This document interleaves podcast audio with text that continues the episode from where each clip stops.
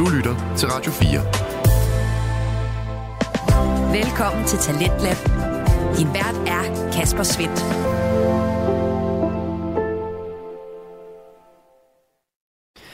Og denne fredag aften, den står både i økonomien og musikkens tegn, når jeg har fornøjelsen af at præsentere dig for de to danske fritidspodcast Økonomi i øjenhøjde og Fuld Plade, som øh, blandt andet får aftenens udsendelse til at lyde sådan her.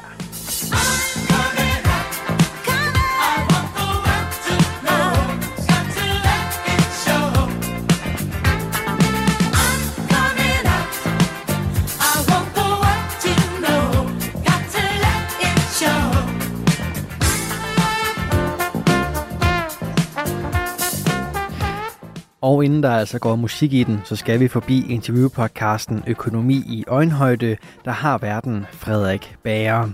Han øh, sætter fokus på, hvordan den danske økonomi egentlig fungerer, også fra alternative vinkler. Og det får du altså her i podcasten, fordi at øh, Frederik han er en nysgerrig og engageret vært, som altså både tager de vinkler, som øh, vi måske egentlig burde kende til, og så også ser på økonomien fra de vinkler, som kan være lidt overraskende. En af dem, det synes jeg i hvert fald, er gaveøkonomi, som øh, gæsten Niels Thyge Thysen fortæller om her i aftenens afsnit. Det er sådan en øh, snak, som øh, kom bag på mig, og satte også en streg under, hvor lidt jeg egentlig ved omkring den danske økonomi, og hvordan den måske burde fungere. Her får du aftenens afsnit fra Økonomi i Øjenhøjde. Velkommen til Økonomi i Øjenhøjde, hvor vi altid forsøger at gøre økonomi og samfundet lettere at forstå hvilket dagens afsnit er et pragteksemplar på. Vi taler om gaveøkonomi. Noget, der ikke har så meget med gaver, der skal under et juletræ. Nej, gaveøkonomi forstået som fordeling og udnyttelse af ressourcer til andre, når vi har ressourcerne tilgængelige. Det kan være ens frisørven, der klipper en gratis, eller folk, der stiller overskuddet af deres æbler ud på vejen, for at andre folk kan tage af dem. I sidste ende handler det om at skabe velfærd. At vores samfund bliver rigere ved at fordele de ressourcer, vi har. Dagens gæst, Niels Thyssen, kommer med nogle bedre eksempler, så find dig godt til rette og god fornøjelse med afsnittet. Velkommen, Niels Thyge Thysen. Vi skal i dag snakke om øh, gaveøkonomi. Du er lektor på Copenhagen Business School inden for offentlig ledelse. Jeg vil gerne starte med at spørge, hvor øh, stammer din relation til gaveøkonomi, og hvordan begyndte du at blive interesseret for det? Jamen tak fordi, at uh, tak for invitationen. Uh, ja, jeg interesserer mig egentlig for, uh, for gaveøkonomi. Uh, I forbindelse med, at jeg først interesserede mig rigtig meget for, uh, for tillid. Og, og, og grunden til, at jeg ligesom prøver at dykke, dykke ned i det her, det er at uh, forsøge at efterspore, hvad der egentlig skaber velfærdsværdi. Jeg er mm, meget interesseret i, hvad der egentlig står på bagsiden af enhver leders ansættelseskontrakt, nemlig at, øh, at, at producere værdi, og, og specifikt den værdi, man kan kalde, øh, man kan kalde velfærdsværdi, fordi den er jo sådan, den er lidt forunderlig, og adskiller sig jo meget fra den værdi, som private virksomheder de skal, de skal skabe, skabe, selvom de forsøger at, at møde hinanden. Så, så det der med velfærdsværdi, det, øh, det er jeg rigtig interesseret i, og især forskellige måder at øh, begribe det, og forskellige måder at, at skabe det på. Okay. Og hvor stammer gaveøkonomi så fra? Ja, altså jeg, det der med gaveøkonomi, det, øh, det var en, det, det er en mekanisme, som, som jeg begynder at interessere, jeg begyndte at interessere mig for, for ligesom at, at forstå en, en nutidig bevægelse, og jeg skal nok komme selvfølgelig ind lige på de spørgsmål her, ikke? men fordi at der er rigtig meget værdi, der bliver skabt igennem deleøkonomi, kollaborativ økonomi, øh, samskabelse, øh, partnering på tværs, og, øh, og i forbindelse med at begribe den mekanisme, så, øh, så endte jeg i, i gaveøkonomien. Så for at svare på dit, øh, dit spørgsmål, så stammer gaveøkonomien for den gang, at man ikke havde penge. Øh, så, øh, så, så der måtte man jo naturligvis have en anden form for, øh, for økonomien, pengeøkonomien. Og jeg kan komme tilbage til, hvordan at, at gaveøkonomien er meget mere et spørgsmål om at udveksle ressourcer, end at øh, købe øh, en guldråd for en 10 kroner, og det så bare bytter plads, altså en økonomisk transaktion. Så det stammer altså fra, øh, fra de gamle antropologer, hvor der var en, der hed øh, Malinowski, som dragede til Tropiandreøerne. Og dengang der var verden, det var jo magisk. Man vidste jo ikke rigtig, hvad der var derude. Og han lavede nogle øh, studier, og øh, han blev slået af forundring over, at der var flere forskellige stammer, som bevægede sig ud i kanoerne og øh, sejlede flere hundrede kilometer for at øh, mødes nogle forskellige steder og udveksle gaver. Og han kunne simpelthen ikke til at begynde med at forstå, hvorfor sætter de livet på spil for at bytte et armbånd med et øh, halsbånd. Og han fandt sig ud af, at, øh, at gavegivningen den blev, øh, den blev brugt øh, økonomisk set i forhold til at skabe værdi. Øh, og at når de byttede de her forskellige perler, og hvad ved jeg, som i realiteten var rimelig værdiløse, så havde det en, en enorm effekt. Og der er to af dem, som jeg vil nævne, som jeg interesserer mig for. Det ene, det var, at det illustrerede symbolsk magt. Øh, så i det øjeblik, at man kan give meget, så stod andre i gæld til en. Og på den måde kunne man erhverve sig øh, magt, når det var sådan, man var i de her udvekslingsforhold. Den anden var, at i det øjeblik, at man udvekslede gaver, så manifesterede man en, øh, en særlig pagt, hvor man øh, hjalp hinanden, øh, hvor man øh, for eksempel garanterede, at, at hvis man som stamme blev angrebet af andre, så, øh, så var de andre stammer der til at hjælpe en. Så øh, det der med at bidrage ind i fællesskabet betyder, at man kunne trække på hele fællesskabet den anden vej. Og det er det jo en særlig form for økonomi i, så frem for at man ligesom skulle forsvare sin egen lille ø, så var man et, øh, en større forsamling, som skabte sikkerhed. Og sikkerhed er, det er jo en velfærdsværdi i dag. Og det vi ser, når det er sådan, at den samme mekanisme, det er for eksempel inden for NATO, at angreb på øh, et land er et angreb på hele NATO, og det er faktisk den samme mekanisme der, man, man, man, øh, som, som der træder i kraft, som, som det, som Malinowski også kaldte for coolering. Senere hen var der en, øh, en antropolog, der hedder Marcel Morse, som i 25 kiggede lidt tilbage på de her studier og introducerede begrebet gaveøkonomi, fordi gavegivning, det var der faktisk en særlig form for økonomi og værdi i. Og vi ser akkurat det samme foregå i dag, men selvfølgelig under lidt andre omstændigheder, end, end at vi padler rundt i en, i en kano flere hundrede kilometer.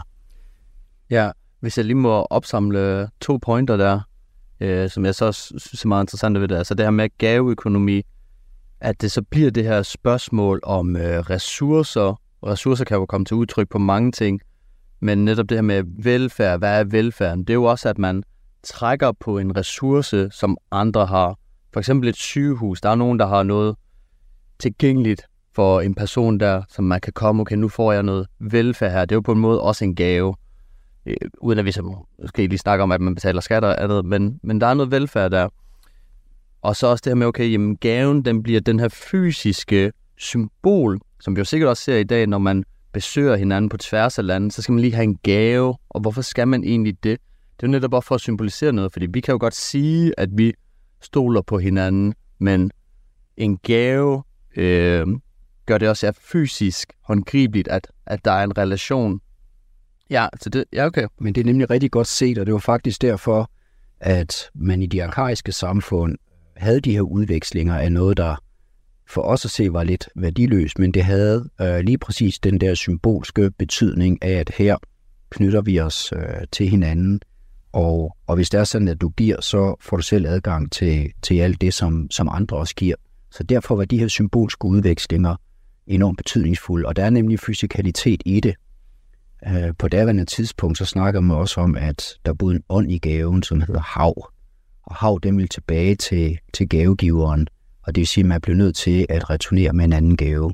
Så det er altså noget, der, der binder os sammen, og vi ved godt, at når vi modtager noget, så, øh, så er vi en slags øh, social gæld, kan man også sige, til at returnere den på et andet tidspunkt. Så det binder os sammen gennem nogle forpligtende værdifællesskaber. Okay. Inden vi hopper over til øh, nogle nutidige eksempler, jeg vil gerne høre sådan, hvad er, hvad er værdien af gaveøkonomi? Fordi okay, man kommer ind i en relation, men hvad kan man sige er værdien af den her relation? Altså det, øh, jeg tror stille og roligt gennem samtalen, så, så vil der komme flere og flere eksempler på det. Men jeg vil sige, at mit korteste svar, det er, at det er en adgangsværdi. Altså hvis man nu går tilbage til coolering og, og de forskellige stammer der, så har de faktisk øh, adgang til hinandens måde at skabe sikkerhed på, så de individuelt bliver større, når de er del af et fællesskab. Så det er en adgangsøkonomi.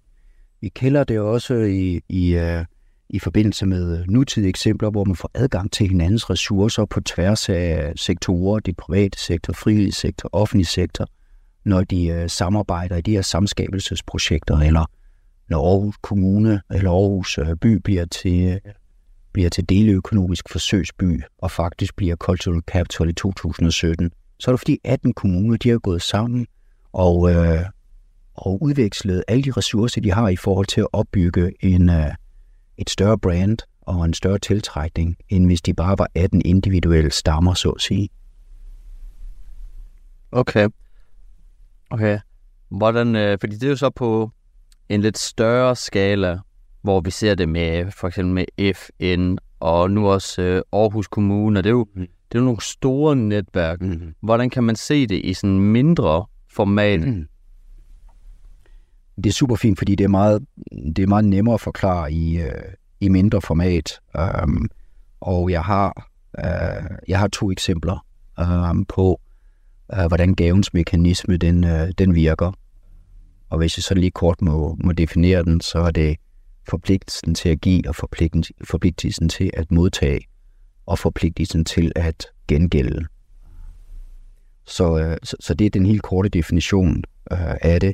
Det skaber både værdi og forpligtelse. Så i Randers Kommune for eksempel, så øh, er der et øh, nu, øh, flere ældre centre, jeg tror det var fire eller fem cirka, som øh, slog en, øh, en, en overskrift, eller hvad kan man sige, en invitation ud i, øh, i, i, i lokalsprøjten og andre steder øh, i omkring Randers. Og det lyder at booke et, øh, et lokale og bidrage til, øh, til de ældres liv. Så allerede her ser vi en, en form for ressourceudveksling, fordi på den ene side, så har ældrecentren jo øh, ret mange tomme lokale kaler i, i ret mange øh, tomme timer, han har sagt. Det er jo ikke hele tiden, at, at deres store lokaler de bliver brugt. Så, så det er en ressource, som forbliver ubrugt, som andre jo kan benytte sig af, så de kan booke et lokale, kan de, de forskellige foreninger.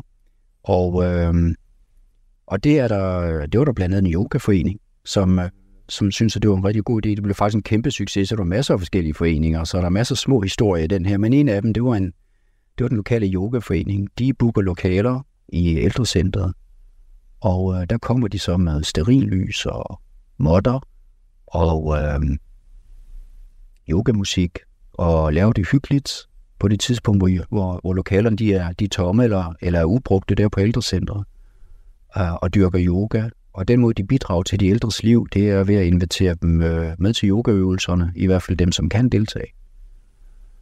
Uh, så ressourceudviklingen består i, at på den ene side, så har vi nogle foreninger, der gerne vil dyrke det, de interesserer sig for. De har bare ikke råd til lokaler. De har ikke råd til at lege dem. De har ikke råd til at købe dem. Fordi kontingentet, det de jo dyrker ikke, så de, øh, eller det dækker ikke. Så, så, de, så for dem er det jo en kæmpe fordel at have et sted at kunne tage hen uh, i forhold til at, uh, at dyrke yoga og lære yoga. I forhold til ældrecentret den anden vej, så uh, er de i stand til at levere mange serviceydelser, men de er faktisk ikke i stand til at uh, levere på ældres ensomhed. Og her har de et fælles projekt, de ældre, som de møder op til, som de glæder sig over. De har en interaktion med selvfølgelig øh, de lidt unge mennesker, fleksible mennesker, som ligger på modderne der. Um, så det afhjælper ensomhed, det afhjælper også deres øh, fysiske uformåen, gør dem mere fleksible, stræk for dem strukket ud osv. Så ældrecenterne er jo, er jo super glade for, at der lige pludselig bliver leveret noget på, på ensomheden, som de ikke selv har tid til. Og de er rigtig, rigtig glade for, at, øh, at det fysiske helbred udover det mentale helbred, det, øh, det er også stigende. Øh, og bare for at bringe lidt kontekst ind i det, så er, en med, så er imellem en femtedel og to femtedel af, af ældre de øh, er enten ensomme eller føler sig ensomme sammen med andre. Så det er en rigtig øh, stor ting, og øh, hvis vi så ganger det med, med alle de andre gode frivillige foreninger, øh, den lokale bogklub, hvor der bliver læst op, det lokale egensteater, som opfører øh, forskellige øh, generalprøver der, så er det blevet en kæmpe succes i forhold til noget af det, som var allertungest og er en af de allerstørste udfordringer, og det er, at ældre har det ikke godt her i Danmark.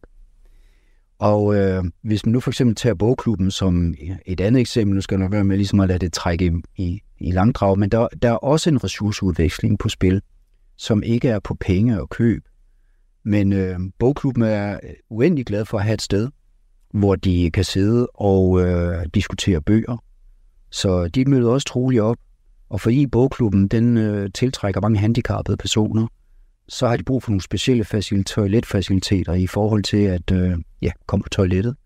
Så derfor er de meget, meget interesserede i at øh, bruge de her tomme lokaler. Det de så finder på, det er, at de ældre de kan sidde og øh, lytte med til højtlæsning. De kan blive siddende og øh, diskutere de forskellige kapitler, romaner. Så igen har vi altså en ressourceudveksling mellem lokaler den ene vej, og at man bidrager til de ældres øh, velbefindende og, øh, og liv og glæde ved tilværelsen den anden vej. Det er jo velfærdsværdi. Og udover det, at det, øh, at det skaber øh, det her, så, øh, så sparer det også en masse penge, både for bogklubben, som ellers også skulle ud og købe lokaler, lege lokaler, og det sparer hulmet også penge på driftsbudgettet øh, blandt øh, ældrecentrene, for hvis de skulle tilkøbe det her gennem en økonomisk transaktion, så er der ganske enkelt ikke råd til det. De skaber faktisk mere velfærd end det, som budgettet tillader dem at gøre, i forhold til noget, der er et af de helt store udfordringer her i Danmark. Så ja, der er en gaveøkonomisk mekanisme, hvor ressourcer de udveksles, og hvor forpligtelsen stiger, fordi man har et fælles værdifællesskab, så man bliver kollektivt rigere i forhold til et fælles formål, som er de ældre, og man bliver individuelt rigere øh, i forhold til at deltage i det her. Så det er et helt konkret eksempel på det, og det er de mekanismer, som spreder sig som ringe i vandet i dag i forhold til at skabe nye veje til velfærd. Radio 4. Ikke så forudsigeligt. Du er skruet ind på programmet Talents Lab her på Radio 4, hvor jeg, Kasper Svindt, i aften kan præsentere dig for to afsnit fra Danske Fritidspodcast. Her først er det fra interviewpodcasten Økonomi i øjenhøjde med verden Frederik Bager, som i aftenens episode taler med Niels Thy Thysen omkring emnet gaveøkonomi. Og deres samtale vender vi tilbage til her. Det lyder jo rigtig godt. Og jeg får også, øh, det lyder som en øh, win-win situation, og jeg får også et godt billede af, øhm, af egentlig nærmest planter, der prøver at vækste sammen. Altså i stedet for, at man har en monokultur, hvor planten skal klare sig selv, mm-hmm. så har man egentlig ja, noget lidt mere vildt, hvor planterne i det her tilfælde så egentlig støtter hinanden ved enten at bearbejde jorden for den anden plante, eller måske tiltrække noget, mm-hmm. noget liv, der er godt for begge planter. Så det er sådan en, en win-win situation. Du var selv inde på det her med, at, øh, at det, var, det gjorde noget, som er mere end hvad pengene rækker til. Hvad kan man sige om, hvordan gaveøkonomi adskiller sig fra pengeøkonomi? Ja, altså det er jo et, det er jo et kæmpe, kæmpe spørgsmål, og nu er jeg, nu er jeg forsker inden for ledelse og, og ikke økonomi, men, men jeg, kan i hvert fald, øh, jeg kan i hvert fald referere til, hvad socioøkonomien siger omkring øh, spørgsmålet her. Og det, det kan jeg lidt, det kan billedliggøre ved at, at forestille Forestil dig, at, at ja, man kan forestille sig, at man står i en kø i, i supermarkedet Netto. Og øhm, det eneste, man er interesseret i, når man står med sine øh, varer der i kurven, det er sådan set at komme hen til, øh, til kassen med det samme at få ekspederet den her transaktion så hurtigt som muligt, altså pengetransaktion, hvor man betaler 100 kroner for to pakker guldrødder sådan et eller andet, ikke? økologiske, så, så nok cirka øh, der, vi er med prisen. Ikke? Og øh, vi kender også godt til den der fornemmelse af at stå, øh, stå bag ved den, der bliver ekspederet.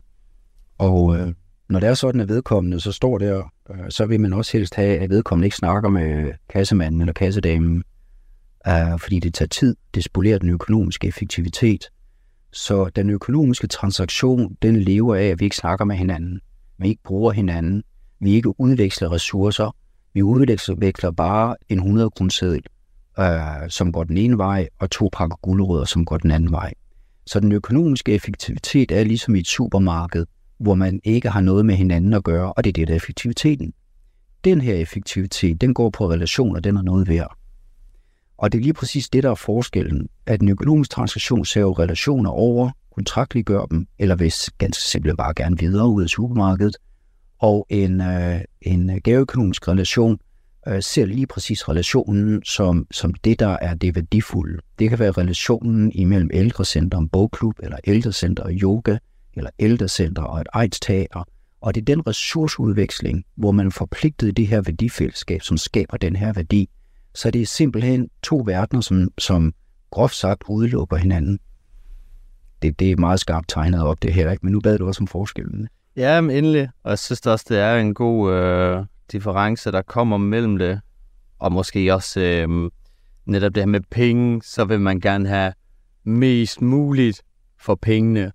Mens ved gaveøkonomi, der, der, der virker det som om, at man på en måde også vil have nemmere ved at stille sig tilfreds, fordi man da bare er glad for, at man får en fordel, der ikke koster penge. Altså at, øh, ja, der, der er ikke noget på spil, der er ikke nogen handel. Det er egentlig bare netop ja, en win-win situation, så hvorfor skulle man begynde at måle og veje for meget på det, i stedet for egentlig bare at ja, øh, være taknemmelig og glad over, fedt, at, at det er muligt. Så der, der kan jeg godt se en, ja, en vigtig øh, linje mellem de to. En økonomisk transaktion afslutter relationer. Gaveøkonomiske udvekslinger opbygger relationer. Så det er altså det er to forskellige verdener, selvom man jo i virkelighedens verden, han har sagt, øh, godt kunne forestille sig, at der skal penge til for at opbygge den platform, hvor gaver de bliver udvekslet. Men det er en lidt anden snak, hvor, hvor, hvor tingene jo griber ind i hinanden. Jamen, hvis, hvis vi lige kort kan komme ind på det, altså er der sådan en, en modstrid så mellem pengeøkonomi og gaveøkonomi, eller er det, er det også to verdener, der sådan kan samarbejde? Altså i, i mit ledelsesunivers er det to verdener, som, som skal samarbejde. Når det er sådan, at, at, øh, at, at vi ser alle de her forskellige ressourceudvekslinger mellem forskellige sektorer i det offentlige, øh, og på en god dag, hvor, hvor de lykkes, øh, så, så er det jo klart de platforme, hvor der bliver udvekslet på øh, arenaer, settings, hvad de ellers bliver kaldt, øh, er, jo, er jo minimum finansieret. Jeg kan give et eksempel, det er, at, at Energiakademiet på, øh, på, på Samsø øh, selvfølgelig er pengefinansieret. Det har kostet noget at bygge skidtet, og der er nogen, der er fast ansatte, de skal have en løn. Men det, de gør, det er, at de medierer ressourceudvekslerne udvekslerne imellem øh, de private sektor, for eksempel håndværkere og virksomheder, landmænd, øh, som er ved at, omstille sig til økologisk øh, landbrug, øh, og så offentlige og frivillige. Og det gør de altså på måder, så de har skabt en, en ø, der er CO2-neutral, før vi nærmest bare øh, begyndte at, at formulere klimamålene. Så det er, det er på baggrund af den udveksling øh, skabt øh, en helt utrolig form for, for velfærdsværdi for hele, hele øen. Folk flytter faktisk, faktisk dertil. Og det gør de, fordi de har været ekstremt dygtig til at balancere forholdet imellem gaveøkonomi og pengeøkonomi. Men det, der er min pointe, det er, at der er en pengeøkonomi, som finansierer det, som bliver den primære økonomi, nemlig ressourceudvekslingen. Og så begynder der at blive produceret velfærd. Ja, man kan jo nemt forestille sig, at øh, hvis den ene af de to økonomier bliver stærkere, så bliver den anden det også. Får vi flere penge, jamen, så kan vi egentlig også give flere gaver. Og får vi flere gaver, så har vi måske egentlig også bedre mulighed for at tjene penge, fordi vi har flere ressourcer eller flere mere at trække på. Jeg synes, det er en, det er en fed pointe, du kommer med der, og den, det med jeg der tager med mig, uh, at de kan være gensidigt forstærkende. I virkelighedsverdenen, så uh, det er det, der sker på en god dag. Men, men, men det, der kan ske på en anden dag, det er, at, at pengeøkonomien synes at overtage uh, mange, meget af det, som gaveøkonomien faktisk kan producere. Så der er rigtig mange, der i dag vil øh, helt naturligt, nærmest sådan automatisk stille spørgsmålet, ah, hvis de ældre de er ensomme, hvor meget skal vi så tilføre driftbudgettet i forbindelse med at afhjælpe den her ensomhed? Man tænker simpelthen ikke i den anden økonomi. Så penge er begyndt at overtage det, som relationer før har skabt, og vi skal finde det rigtige balancepunkt. Så, så, så min kritik vil også være, at pengeøkonomien i dag er blevet så ekstremt dominerende, at man nærmest ikke kan tænke velfærd uden penge. Og det synes jeg er en fejl. Man er nødt til at tænke velfærd i forhold til ressourceudvekslinger, som i sidste ende er en gaveøkonomisk øh, økonomi. Ja, og det får mig til at tænke på, at øh, måden jeg sådan lidt ser hele pengesystemet, og sådan også lidt det kapitalistiske system, fordi man snakker jo gerne om, at folk øh, arbejder for penge, men man skal jo huske på, at i sidste ende, så er det jo folk, der yder servicen eller handlingen, og så kan man sige, at pengene er mediumet til måske at motivere, eller hvad vi skal sige, men i bund og grund, så er det jo folk, der udfører opgaver eller andet, der, ja, der netop kan løfte velfærd, eller kan producere, så netop, øh, det vil vel ikke være helt forkert at sige, at, at penge, pengeøkonomien er mere afhængig af gaveøkonomien end omvendt. Altså at gaveøkonomi, det er egentlig ikke så afhængig af pengeøkonomi. Eller i hvert fald af ressourcer. Kan man tillade sig at sige det? Ja, det, det kan man, men det, det kan man godt, men jeg tror i forhold til den offentlige velfærdsproduktion, bliver man nødt til at samtænke de to. Ja. Øh, og, og, og, og det jeg gør, når det er sådan, jeg i særdeleshed øh, beskæftiger mig med, med gaveøkonomien, det er, at jeg, jeg laver et analytisk snik, snit, og så, øh, og så går jeg ned i dybden med det. Det er det, vi gør som forskere. Man kan sige, som, som analogi til det, så var der engang i 80'erne en, en ledelsesteoretiker, der hed Edgar Schein. Han var blevet meget berømt for at skrive om kultur i organisationer. Og han gik jo dybt ned i det der hul, og han blev øh, utrolig populær på det. Men han vidste jo godt, at der også findes struktur i organisationer. Men han laver et snit, og så går han ned, og så folder han det ud. Øh, og det er også det, jeg forsøger at gøre. I forhold til den der med at, at balancere det, kan man sige, ikke som, som jo nok er en lidt mere praktisk øh, tilgang til det, øh, så, øh, så er der jo nogen, der, har, der også har, har set på den her, altså jagttaget øh, samfund og velfærd ud fra den her dikotomi imellem en pengeøkonomi og så en mere socialorienteret økonomi, som, som er den gaveøkonomiske. Og jeg vil nævne en, fordi det, de, øh, det er nogle politologer, øh, og øh, de øh, er kommet med nogle ret opsigtsvækkende resultater i sin tid, da de skrev i sidste i 90'erne og begyndelsen af 0'erne. For eksempel er der, øh, er der en fyr, der hedder Francis Fukuyama, som, øh, som efter at have brugt mange år på at, at undersøge de her øh, forskellige samfund og, og komparativt, det er Danmark, Japan, Tyskland osv., at, øh, at 40 procent af et lands vækst, det kan forklares pengeøkonomisk. Resten, det bruger altså på sociale relationer, det er 60 procent. Og hvis det er sådan, at vi ikke tænker på det sidste og kun på det første, så får vi et fattigt samfund, og vi får en fattig offentlig sektor. Så vi bliver simpelthen nødt til at se, at der er en anden økonomi på spil, som producerer velfærd. Okay. Okay. Vi har været inde på det flere gange, synes jeg, men jeg vil gerne, jeg vil gerne prøve at sætte to streger under det. Altså, hvad har gaveøkonomi med velfærd at gøre? Ja, altså, det er jo, det er jo en rigtig, rigtig stort spørgsmål, øh, i den forstand, at at det har altid været meget omdiskuteret, hvad velfærd det er for noget. Så derfor har jeg også lagt mig fast på en definition, så jeg skal nok give et svar. Men ja, det er sgu også, øh, det er, øh, hvad kan man sige, det er et meget reduktivt svar. Øh, fordi hvis, hvis man for eksempel tager de forskellige velfærdsparadigmer, som har gennemstrømmet øh, den, øh, den offentlige sektor, det kan være public administration, det er sådan meget den administrative noget, eller hvad er det, øh, paradigme, øh, som går meget på fordeling og regler. Så var der New Public Governance, New Public Management, mener jeg, som, som var meget orienteret imod, at, at nu skulle der altså være, nu skulle den, nu skulle den offentlige institution være ligesom en privat virksomhed. Og så er der New Public Governance, som, som åbner op for relationer, og skaber værdi. så er der jo alle mulige paradigmer i spil, og der er også en samtidighed af paradigmer i spil, så det er en svensk pølseret i øjeblikket. Men hvis jeg ligesom skulle svare mere sådan specifikt på spørgsmålet og en definition, som jeg udgår fra, som passer til det der med, at relationer, at der er værdi i relationer, og vi skal forstå relationer som, som gaveøkonomi, så er det, at velfærd betyder færdes vel. Og øh, ikke bare færdes vel på cykelstien, men øh, at færdes vel i livet, fra man bliver barn og så hen over øh, det at være produktiv øh, voksen, øh, og senere hen øh, en, øh, en ældre, der skal, øh, der skal hjælpes i tilværelsen. Så færdes vel er, handler om, om, om ens livsforløb, eller livsbue, som man også kan kalde det. Og samfund, det betyder øh, jo at finde sammen, ganske enkelt. Så jeg laver det bare til verber. Så et velfærdssamfund betyder sammen finde, om det er færdes vel. Og hvis vi skal sammen finde, om det er færdes vel, så skal, så skal vi anerkende, at relationer, det skaber værdi, og at hele vores samfundskonstruktion og måde at tænke velfærd på, faktisk er opfundet øh, af, af blandt, hvad kan man sige, i hvert fald dybt inspireret af Rousseau, som, øh, som jo skrev den sociale kontrakt. Og han var ikke økonom, og han var ikke fixeret på penge. Han var fixeret på velfærdsværdi. Og lige præcis i bruderskabets ånd, at finde sammen om det at færdes vel. Så for mig ser jeg, det, øh, er det grundklodsen i vores velfærdssamfund. Jeg tror bare, vi har glemt det så rigeligt i forhold til at kunne være fokuseret på driftbudgetterne, og ikke som i Randers Kommune være fokuseret på, at der er relationer, som skaber værdi. Radio 4. Ikke så forudsigeligt.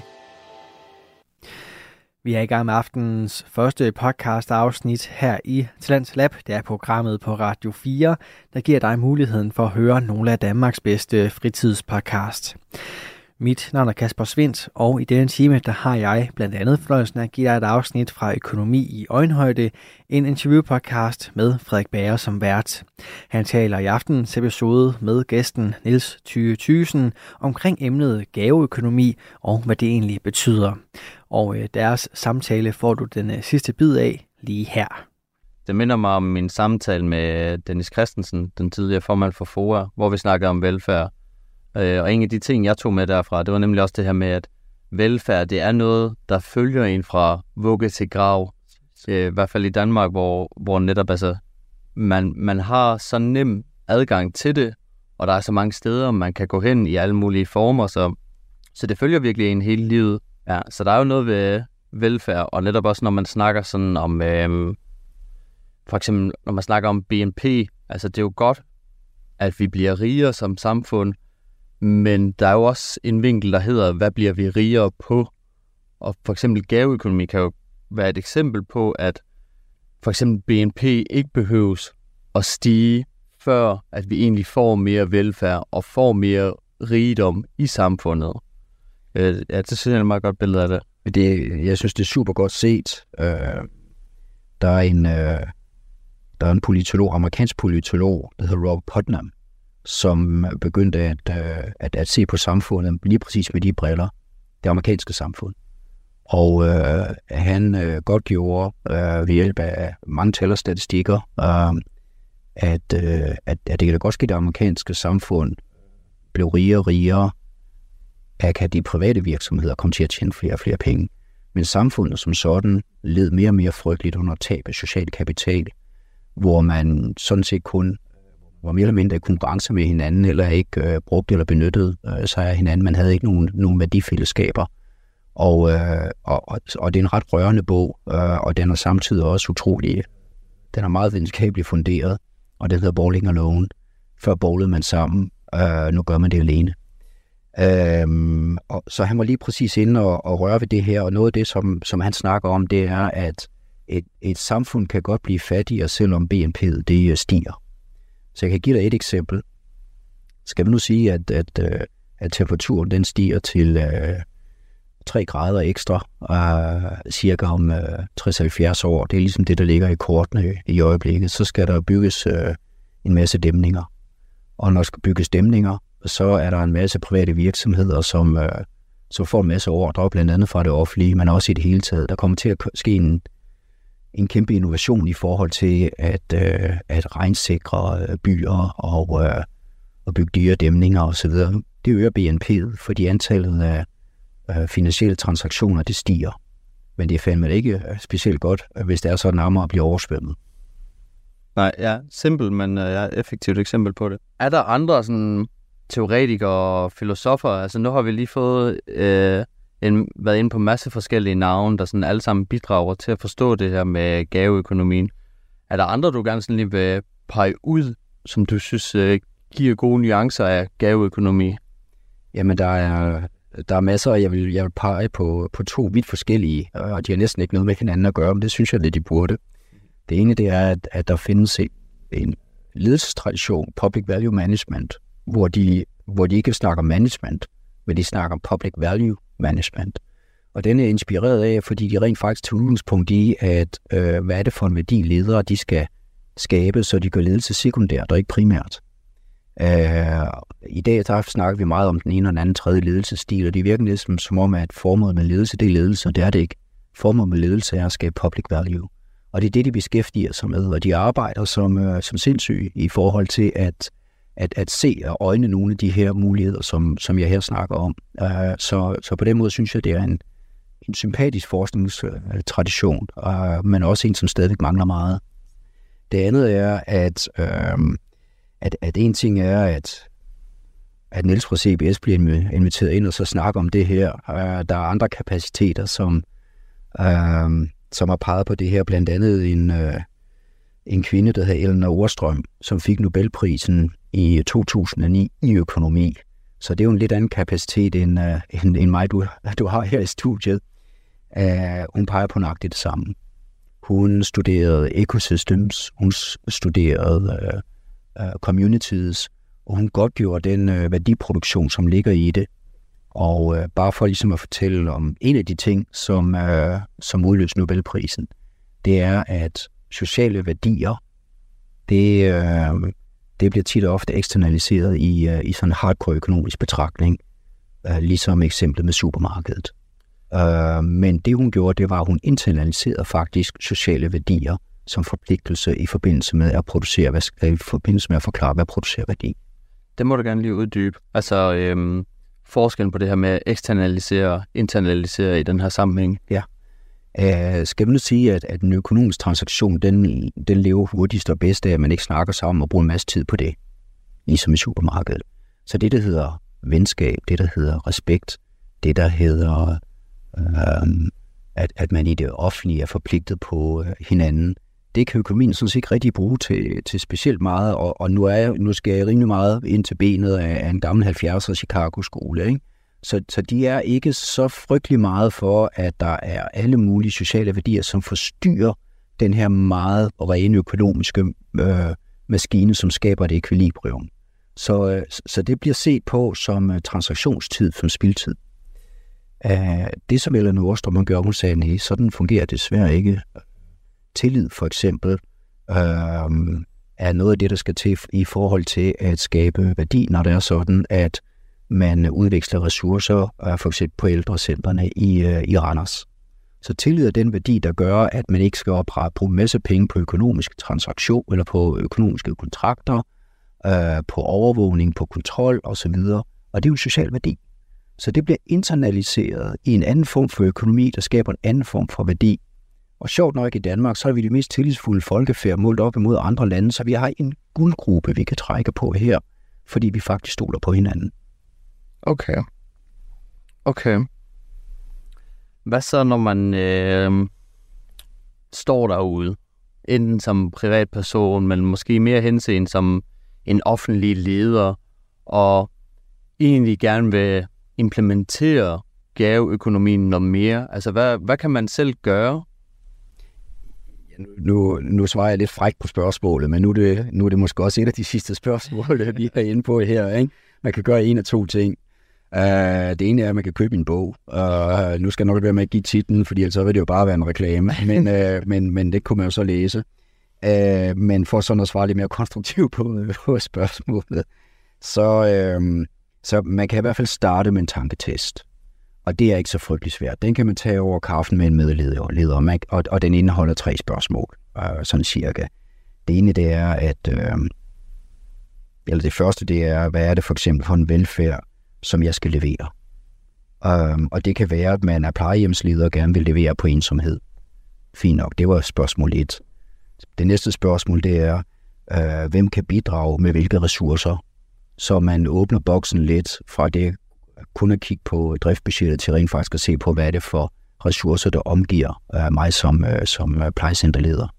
Og det tredje spørgsmål, det er, hvad får, hvad får bidragsgiverne selv ud af det?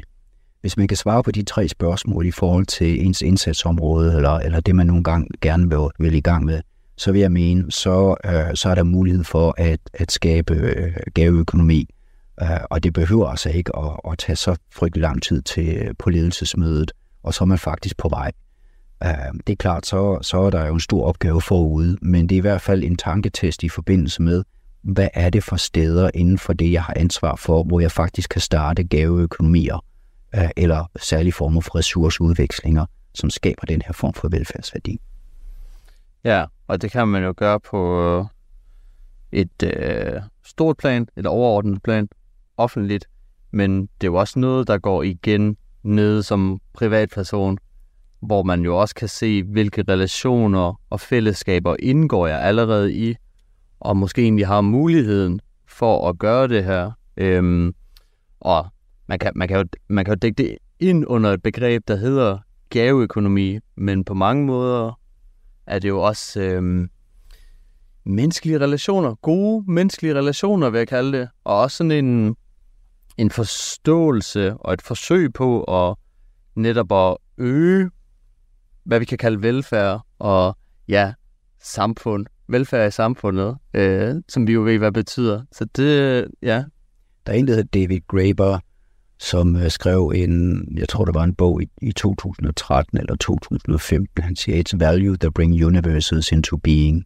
Og, og, og det han peger på, det er, at, at det ikke nødvendigvis øh, endnu en kop kaffe øh, på en kaffebar, som, øh, som egentlig er måden, vi relaterer os til hinanden på. Det er selvfølgelig dejligt og hyggeligt osv., men det er sammen at skabe værdi.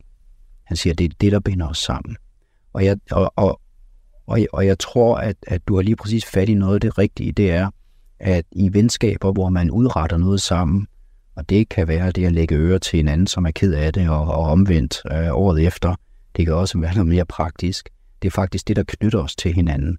Øh, så det går hele vejen fra tætte venskabelige bånd, det man også i mit univers kalder bonding, til, øh, hvad kan man sige, til at der er aktører på tværs af sektorer, som måske ikke lige kender hinanden, og det er det, vi inden for øh, mit område kalder bridging, det vil sige, hvor det er en lidt større risiko, man løber i forbindelse med at invitere andre ind. Uh, men, uh, men, men, men det er noget, som, uh, som, uh, hvad kan man sige, som, som ikke er nyt, men som vi jo er indspundet i allerede i vores netværk, i vores kollegiale relationer, uh, blandt vores venner, i vores familie. Øhm, så det er, jeg, jeg synes, det er meget, det er meget rigtigt set, at det er også, det er også en, en det er, det er også på niveauet for, for nære venskaber, at, at det her, det, det er, og nu ved jeg ikke, om vi nå at komme ind på det, men, men der er lidt meget romantik, der selvfølgelig også øh, er, er, er med i den her fortælling og det her interview, men det kan sørge mig også have nogle, øh, nogle bagsider, nogle mørke sider. Øh, det her, det er, det er jo bare en udveksling. Kan man sige.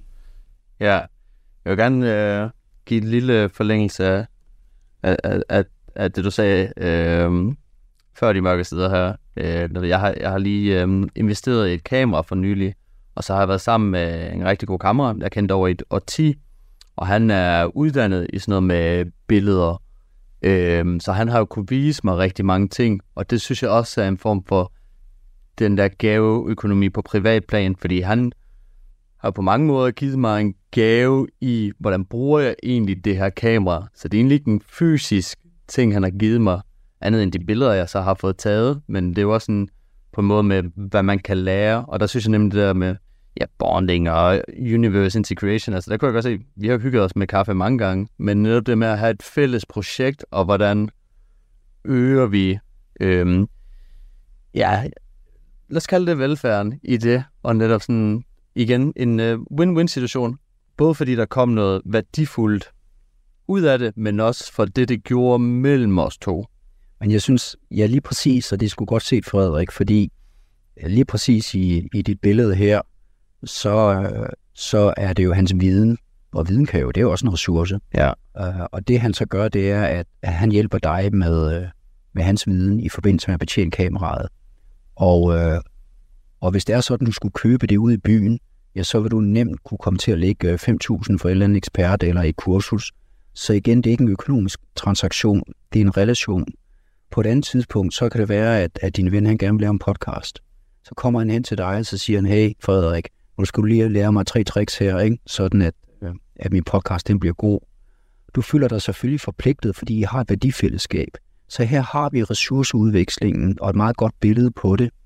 Og hvis jeg ligesom afslutningsvis må ligesom spænde tilbage til der, hvor vi begyndte, nemlig kugleringen og de arkaiske samfund, så var det øh, en, en, øh, en implicit regel, at når der var sådan, at man for eksempel øh, selv gav et armbånd til den anden, altså i den her symbolske udveksling, så må det aldrig nogensinde øh, være et armbånd tilbage, som man modtog. Så skulle det være måske noget om halsen.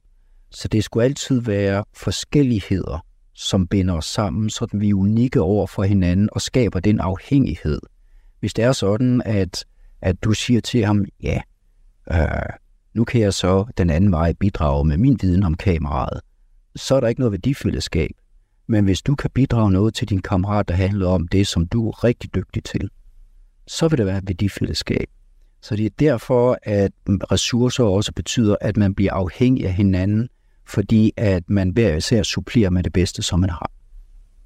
Ja, perfekt. Ja, det, øh, ja, gaveøkonomi, det, øh, det kan uden tvivl noget.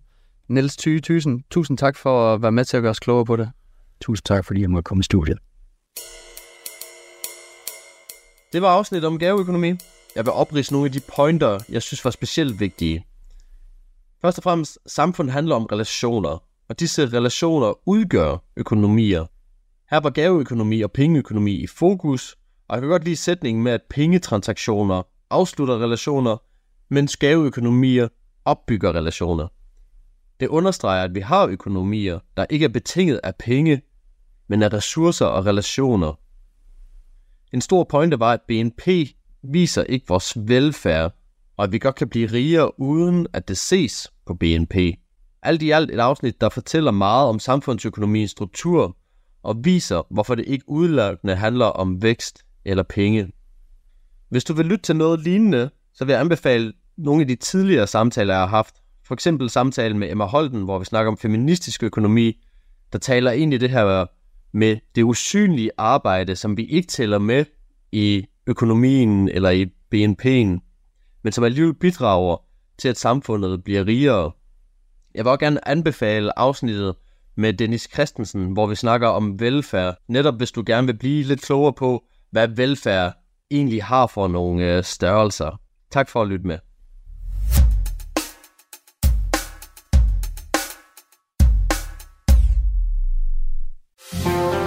Lytter til Talentlab på Radio 4. Og her var det altså slutningen på aftenens første fritidspodcast Økonomi i øjenhøjde, som har verden Frederik Bager. Han talte i aftenens episode med gæsten Niels Thy og du kan finde flere snakke omkring den danske økonomi inde på din foretrukne podcast tjeneste, og selvfølgelig podcasten her inde på det sociale medie Facebook. Og øh, nu der skal vi så til noget helt andet, for vi kan lige nå den øh, første lille bid af musik samtale podcasten Fuld Plade med Markus Rasmussen og Daniel Hauptmann. De giver dig anbefalinger, inspiration og selvfølgelig også holdninger til musikken. Og i aften der er det til dronningen af Motown, Diana Ross. Og øh, første bid af den samtale lyder sådan her. Den støtte og bistand, som jeg har modtaget gennem årene, har været afgørende for, at jeg kunne løfte min opgave. Det er mit håb, at det nye kongepar vil blive mødt med den samme tillid og hengivenhed, som er blevet mig til del. Det fortjener det. Det fortjener Danmark. Så vil jeg afslutte min sidste nytårstale med de ord, som jeg plejer. Gud bevarer Danmark. Gud bevarer jer alle sammen.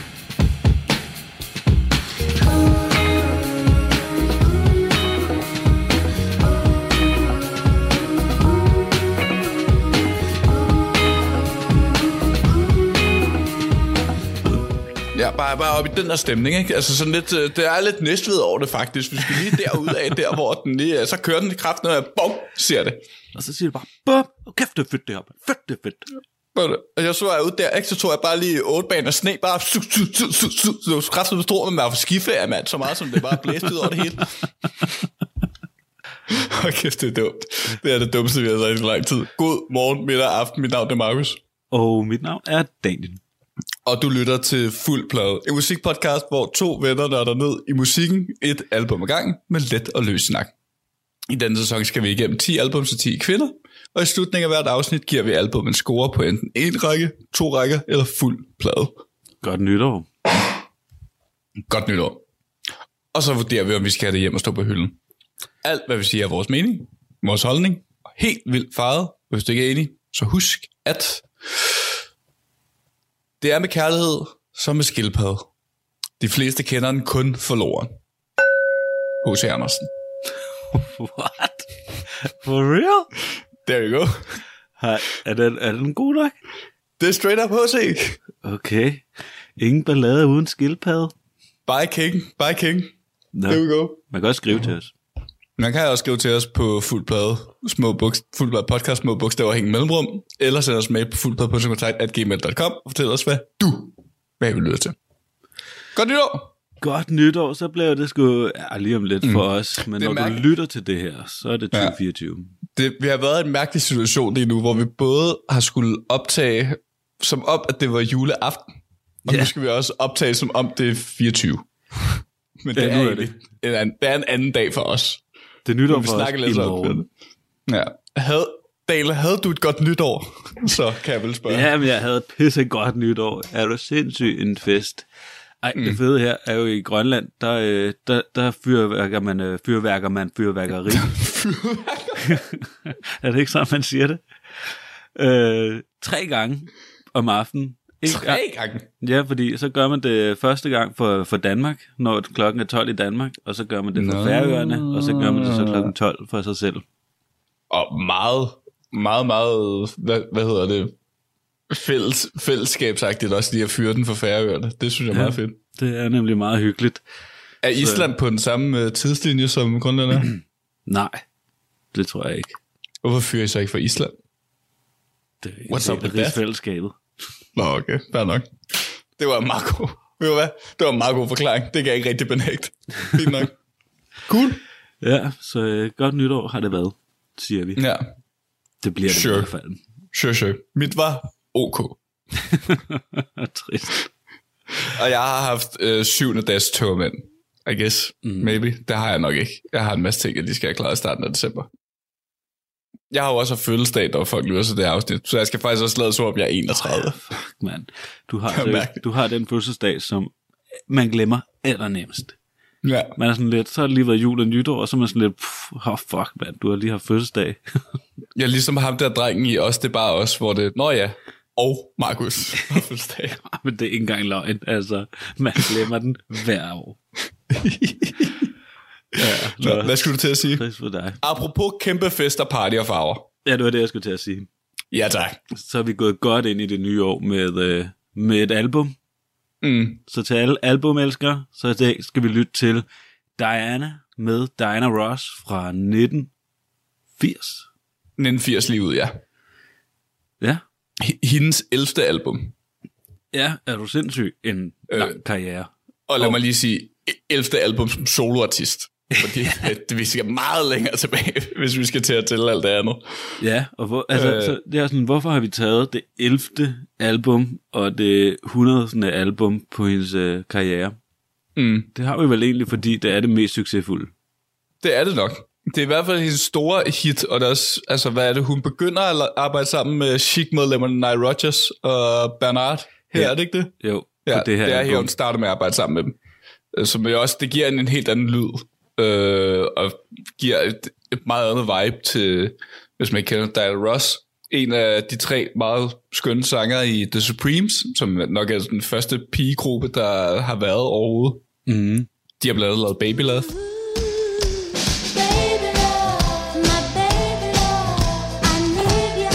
Øh, og så ud fra det springer Diana Ross' solokarriere jo så, og som bliver sådan en kæmpe lange succes, mere eller mindre. Du lytter til Talentlab på Radio 4. Og øh, her var det altså den øh, første lille bid af aftenens musik samtale podcast Fuld plade, hvor Markus Rasmussen og Daniel Hauptmann altså dykker ned i dronningen af Motown, Diana Ross.